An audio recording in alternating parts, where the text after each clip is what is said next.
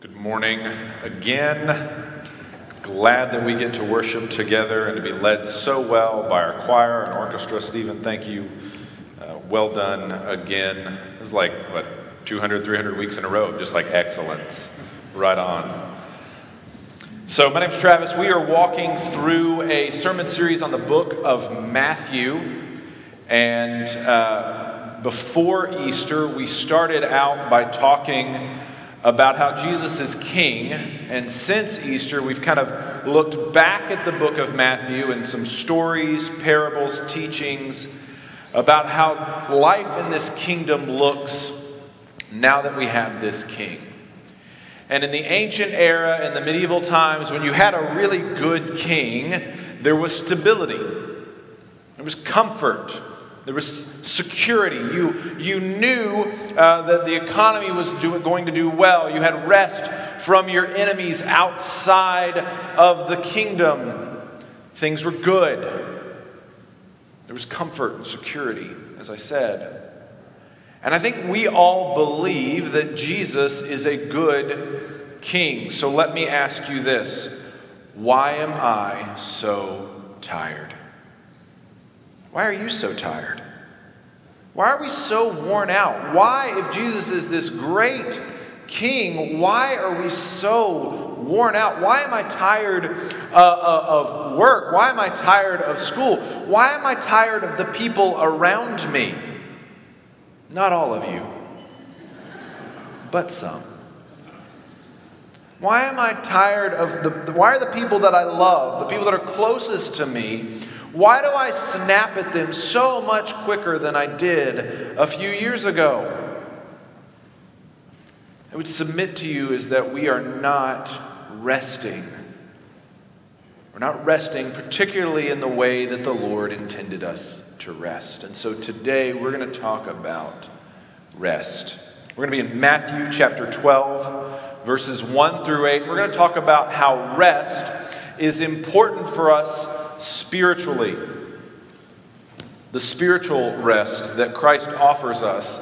And we're going to talk about what rest embraces, what rest elevates, and what rest encourages. So let's talk about the fact that rest embraces authority. Rest embraces authority. Verse 1, chapter 12. At that time, Jesus went through the grain fields on the Sabbath. His disciples were hungry, and they began to pluck heads of grain and to eat. But when the Pharisees saw it, they said to him, Look, your disciples are doing what is not lawful to do on the Sabbath. And he said to them, Have you not read what David did when he was hungry, and those who were with him? How he entered the house of God and ate the bread of the presence, which was not lawful for him to eat, nor for those who were with him, but only for the priests. So the disciples are on their way somewhere. The text doesn't really say where, and they're hungry. And in that day and age, much like today, Chick fil A was closed on the Sabbath. So they had to come up with an alternative plan. And they start to eat the, the heads of grain off of the grain fields. This was legal, it was allowed, they weren't stealing. But by some definitions of work, it's considered to be work. Now, this isn't going to be a satisfying meal for them. If you've ever been to Costco or Sam's and they have the samples out and it's before lunch and you're like, yeah, it's going to be a minute because it's Costco and we've got to buy everything. I'm going to get me a little snack. This is basically what's happening. This is just small food. And into this, idyllic scene, the Pharisees come and say, You're breaking the Sabbath law. Now, everyone agreed, every Jew agreed, that the Sabbath was to be honored. That wasn't debatable. It was one of the Ten Commandments. It is one of the Ten Commandments, honoring the Sabbath day. The problem was in the commandment, it said, You shall do no work on the Sabbath. Well, that term work is a gray area. What's work? And what's work for you may not be work for me, and vice versa. You may really like cutting your grass. I may hate it. It may not be work for you.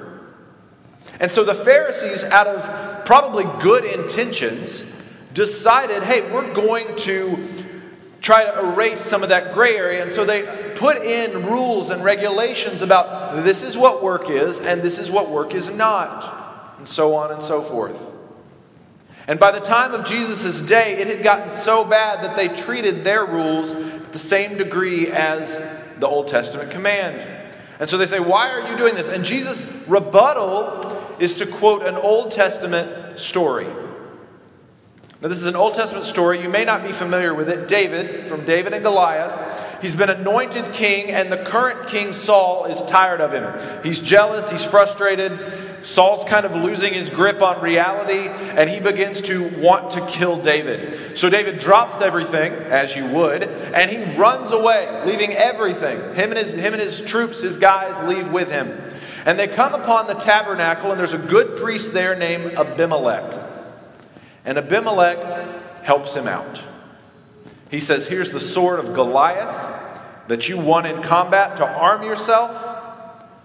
And here's the bread of the presence. Now, the bread of the presence was this loaf of bread that just stayed out in the tabernacle in the temple as an offering to God, but the priests were allowed to eat of it. But they were the only ones. But David here decides to do it. Now, there's two reasons why Jesus is saying that David gets away with this. The first is that he's the king. He is the anointed king, and the king of Israel was supposed to be the first worshiper, the primary worshiper. The Israel was supposed to look at him and be like, that's how you do it. That's how you worship. So he has some interpretive leeway in his engagement with the ceremonial law. The second reason that it's okay is that it's an emergency. This man's life is on the line. He needs nourishment to keep going. And so Jesus is saying that the ceremonial law could be bent or flexed in the issues of life and emergency and flourishing. It wasn't there to crush people, it was there to bring life. It wasn't like David just walked into a worship service and was like, oh, I'm hungry, I'm going to have this. No, his life was on the line. And most people think because Jesus is referring to this story, the story of David on the run probably happened on the Sabbath, which is important. Because on the Sabbath day, the priests would have changed out the bread. Old bread goes away, new bread comes in. So it's probable that Abimelech was just giving him the old loaf. It's like riding up to Krispy Kreme and asking if they're throwing out any donuts so that you can take them to like a homeless shelter or something. It's just the old bread. And Jesus is saying, that it is David's authority that gives him the right to do this. Look what it says in verse 8 For the Son of Man is Lord of the Sabbath. You see, Jesus is claiming a greater authority. He's saying, I'm the greater David. The Pharisees were frustrated by this because they wanted the disciples to find their rest either in the day of the week or in the rules that the Pharisees put out. But guess what? They found their rest in Christ and in His authority. And if you're going to find rest, real rest, you have to put your rest in Christ and His, His authority as well. This is the difference between your rest leading to flourishing and your rest leading to failure. It doesn't matter what day of the week you rest on. It doesn't matter how long you rest, but your rest will never be restful unless you go to Jesus. He's the Lord of the Sabbath. He's the one that invented it. He's the one who made the heavens and the earth. And on six days, He did it. And then on the seventh, He rested. He's the only one who can extend that rest to us. And it's not because he's stingy. And it's not because he doesn't want you to rest. It's because, and this is critical, you can only receive things from God by grace through faith. You have to trust Him. We believe that about salvation. Why don't we believe that about rest? You should. Because that's what salvation is. Salvation is entering into God's eternal rest for you and for me. That's how it's described in Hebrews. And so, if salvation is offered by grace through faith, rest is the exact same thing. It's by grace through faith. Jesus must be the Lord of your Sabbath. He has to be. If you can't get away from your work, if you can't switch off your email for a while, if you're constantly checking it, or you're constantly consumed by the needs that you have and you think that only work can provide for you, then Jesus is not the Lord of your Sabbath. Whatever you can't say no to, that's your Lord of your Sabbath. That's your idol. You see, Jesus wants you to rest, and here's why it is a statement of faith to rest. It is a statement declaring that God is in control and that all the things you're leaving unfinished, all the needs you perhaps are leaving unmet, you're trusting them to the sovereign care of God's grace. When you rest, you tell your job or your busy lifestyle that you come this far and no further. Rest, a regular habit, a regular schedule of rest, is an intentional period of idol destruction. And idols are a lot like weeds. They'll just keep cropping up unless you're pulling them out regularly, and that's what a day of rest is. It is an act to pull out the idols in your life. Because you are proclaiming Jesus as Lord of your time. And for many of us, that's the most precious resource we have our time. When we give Him our time, we are trusting Him to give us the nourishment and the fulfillment and the satisfaction that endless productivity promises, but it can't deliver. Now, what I'd like to do with the rest of our time is to spend some practical time talking about what does Sabbath rest actually look like. Okay? Because resting in Christ is kind of abstract. And when you're confronted with an abstract concept, it can help to look at something more concrete to understand it. So we just talked about uh, rest, sort of embracing God's authority. We also need to talk about how rest elevates work. It elevates work. Look at verse 5. Or have you not read in the law how on the Sabbath the priests in the temple profane the Sabbath and are guiltless? I tell you, something greater than the temple is here. So Jesus gives a second reason why it's okay for the disciples to do what they're doing it's because of their work. You see, in the Old Testament, the priests actually had jobs to do on the Sabbath. And whether you were a Pharisee or a Sadducee or the Mediterranean Sea, didn't matter. You would qualify that as work. They were doing a job. And the law made an allowance for them to perform work on the Sabbath day. Things like changing out the bread of presence. We just talked about that being a Sabbath responsibility. And what Jesus is saying here is that the disciples are actually doing what the priests were doing because he's saying something greater than the temple is here. And he's talking about himself. You see, what made the temple special was that it was the place where God's presence dwelt on earth. Hopefully, you see where I'm going with this. Jesus is the greater temple because he's the Son of God incarnate. He is God's presence on earth in the flesh, dwelling amongst them. And so, what Jesus is saying here is that the disciples are actually doing priestly work because they're working for Him. They're serving the greater temple. And this is one of the most important things you can realize about work. Work, true work, is working for Christ. It's serving Him, it's giving Him glory in everything you do, particularly in your job. There's nothing sacred or special about what the disciples were doing. They were walking through a field. But because it was with Jesus, it was sacred and it was special. Work became temple service because it was with Jesus. And this has to be the same for us. I don't think we realize how sacred work is. And I don't think that's a work problem, that's a rest problem. Because for us to rest in Christ, or for, excuse me, for us to actually rest, we have to rest in Christ, right? We just talked about that. So for you to actually work, if rest is the cessation of work, then working has to have similar groundings. It's got to be work for Christ. If resting is rest in Christ, then real work is working for Christ in your job, figuring out, spending time thinking, how does my job give glory to God?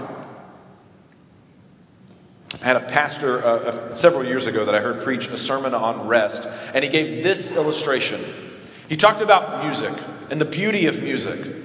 And he said the difference between music and an alarm or noise is that music has coherence and it has sense and logic to it. You can follow it, it's doing something and it changes and it alters. But one of the ways in which you get music to do those things is that you intentionally insert rests.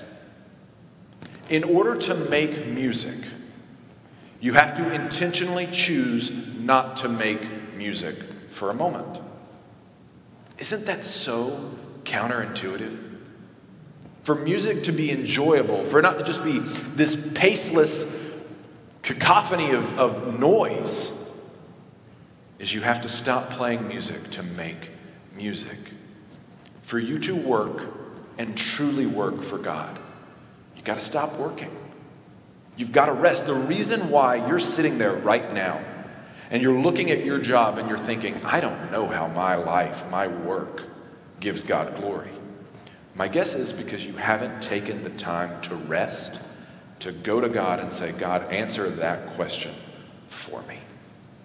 And you'll never answer it if you don't rest. Rest elevates our work, it allows us to learn how our service is temple service. So I'm going to give you two practical things when it comes to rest to make your rest fruitful and help you elevate your work. One, guilt is one of the easiest ways to profane the Sabbath. Some of us, we like to work, and when we're not working, we feel guilty. We're worried about who we're letting down, what we could be getting ahead on. Some of it is I could actually be providing for my needs. If I take an extra shift, I could have more. And so we feel guilty when we rest. You are not resting in Christ if you are feeling guilty. And that's with anything. If it's sin, if you've got confession and repentance, if you are feeling shame and guilt following your confession and repentance, you're not resting in his death, burial, and resurrection that forgives you of that sin. Guilt and shame is a clear indication that you are not resting in Christ. So do not have guilt when you rest. Now, I know that's easier said than done, but you have to take that to the Lord. You've got to go to Him and say, God, I'm holding on. I'm holding on too tight to it. Take it, Lord, take it. Secondly, and I'm hesitant to do this because my rule followers in here, my organized people, if I give you a pattern and a guideline, you have a tendency to make it more than a guideline. But I'm going to give you a guideline, and those of you who are like, oh, okay, whew, it's not abstract. I can figure this out. All right. There's a great book called The TechWise Family by Andy Crouch. It's a real short book that basically gives 10 commandments about how to have technology in your home and how to not let it govern your life. I would recommend it. We've also got a, a link on social media about uh, what his 10 commandments are. But the book is short, read it. But one of the things he says when he talks about rest is that you should rest one hour a day, one day a week, one week a year. Now, he's talking about technology, but many of us work in a field where we can work remotely or we can be accessed via email. So, what he's saying is for one hour a day, you are unavailable, which is really doable. And don't do it like from 12 to 8 when you're not work, when you're asleep or whatever it is you're like maybe pick dinner time. Hey, from 6 to 7 or 7 to 8 or whatever it is, I'm with my family. and I don't answer my phone. I don't look at my phone. I'll get back to you at 7:01. Okay? The one day a week is maybe a little harder. I get that. But you can be creative. The Jews were. Their Sabbath was sundown on Friday to sundown on Saturday. You can check that last email at 5:55 on Friday night. Put, put on a away message, and a away notification, and then check it again Saturday at 5:55. Now, the one week a year that's challenging, you'll have to coordinate with employees and employer. But it is something, a guideline to work towards, where I'm not working, I'm resting. And it's not just taking time. Again, it can't just be, I'm not going to work. It's taking that time, and I think some of it, to intentionally remind yourself of resting in Christ, that He's got this, He's in control, He's in charge. That's what real rest is. It cannot be an absence of something, it has to be an absence so that Christ can fill that space. I will say this you will never figure out how to rest if you don't ever take the time. Unfortunately, rest is one of those things that you don't get to plan beforehand and then enjoy it. It's something you have to learn how to do. Because as I said, some things that are restful for me are not restful for you, and vice versa. So you've got to trust the Spirit. There's some trial and error. Use those guidelines I just gave you and trust the Spirit to lead you into His rest. Now, one of the things that we talked about when we started discussing rest this morning was how tired we are. And I haven't really addressed that. So let's talk about how rest actually encourages the weary. Rest encourages the weary. Verse 7 And if you had known what this means, I desire mercy and not sacrifice, you would not have condemned the guiltless. Jesus has a third and final argument why it's okay for the disciples to do what they're doing. And it's based around this idea that doesn't just apply to the Sabbath, but any interaction we have with God.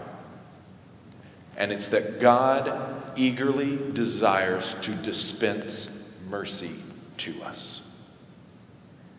The Pharisees had it backwards. They thought that they could do enough things to make God pleased with them.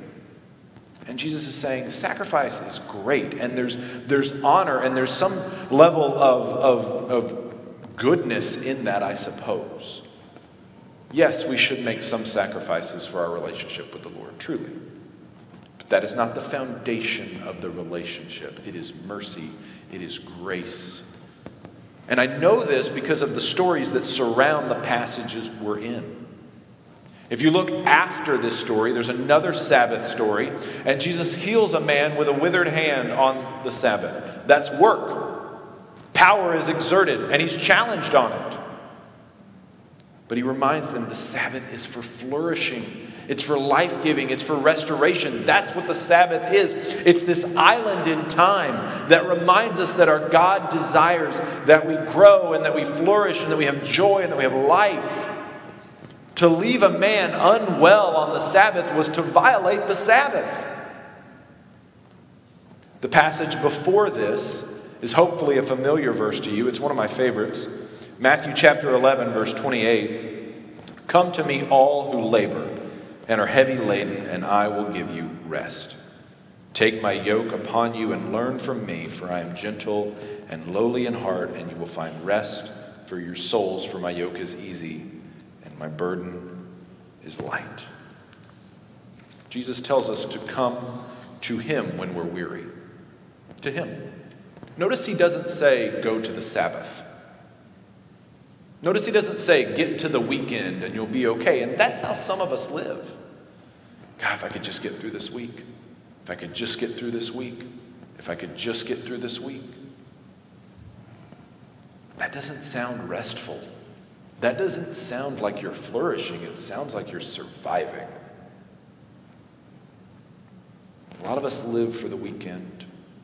Jesus wants you to come to Him when you're worn out, when you need rest, when you're weary, because He's the only one that can give you that rest.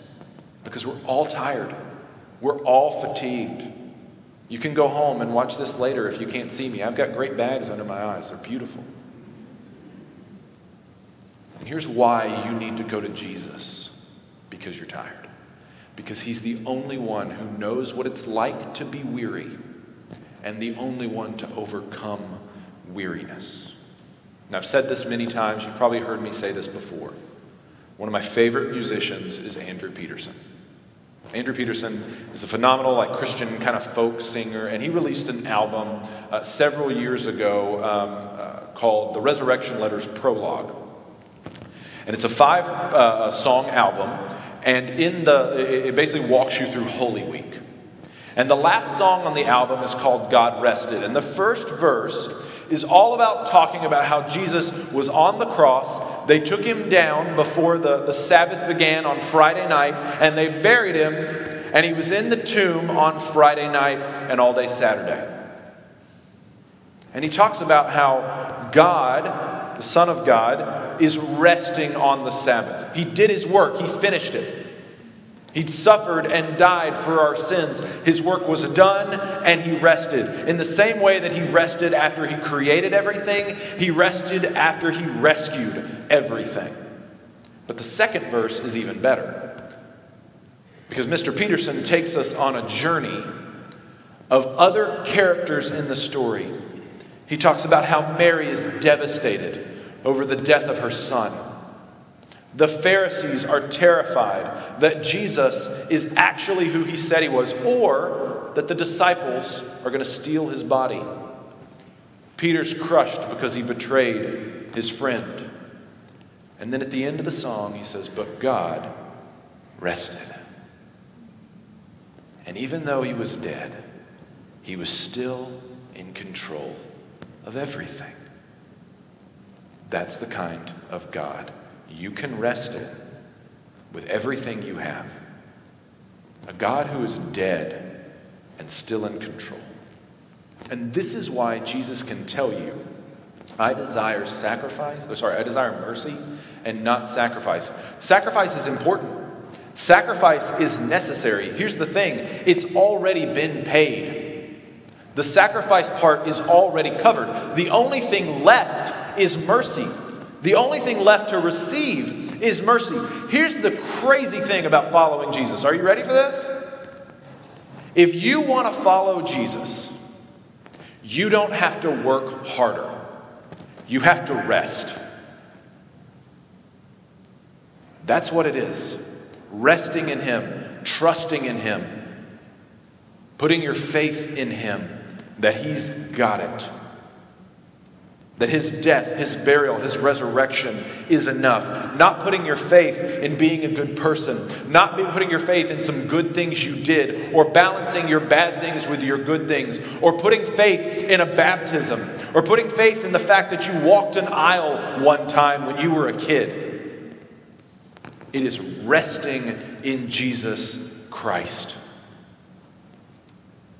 It's putting your faith in him that his work is enough for you. Resting is a proclamation of the gospel. To not rest is a denial of it. You are actively living your life around an intentional reminder that Jesus is all that you need. That's what rest should be. It is designing an interruption, an intentional interruption in your schedule from the busyness and the struggle of living in a fallen world in order to remember that Jesus is enough. It's an intentional interruption. That's what rest is.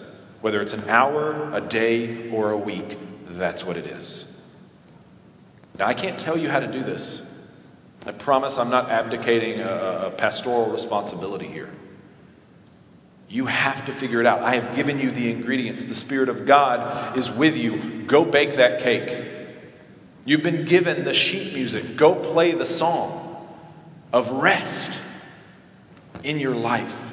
Let your life be music, but to be that, it has to have rest, and it's rest in Christ. And some of you have never done that. You've never actually rested in Christ. And I would ask you this question the same one that we started with Aren't you tired? Aren't you tired of being, being, trying to prove yourself to everybody around you? Aren't you tired of trying to prove yourself to yourself? Aren't you tired of trying to prove yourself to God Almighty? If you're tired, come to Him, all who are weary and heavy laden, and let Him give you His rest. Because the Sabbath is there for flourishing, it's there for forgiveness. Some of us, the rest of us maybe, maybe have rested in Christ for our eternal salvation, but have not rested in Him in the other areas of our life. Y'all, that's what following Jesus is. It is regularly asking the question how can I rest in Christ in this area of my life, in this area of my life, and in this area of my life? How can I rest in Christ at work? How can I rest in Christ with my family? How can I rest in Christ at church? How can I rest in Christ in this difficult relationship I'm in? How can I rest in Christ? And that's how you grow. You grow by resting and responding to Him when He leads. Yes, there's work involved. There will be work, trust me. But you won't know what to do if you're not resting in Him. You'll just be flailing about. Like me when I swim. It's not, it's not pretty. Rest in Him. Rest in Him. Because rest embraces Christ's authority for your life. It elevates what you do, and it'll encourage you when you're weary. So rest. Let's pray. Gracious God and Heavenly Father, thank you for rest. Thank you for interrupting all of human history in order to send your Son to die for us and give us rest, that eternal rest, that timeless interruption that we may have life and have it with you. Lord, I pray for those who are here who do not know you and do not know your rest. May they find it today. And Lord, may we know it deeper and truer than we've ever known it before. And Lord Jesus, it's in your great name we pray. Amen.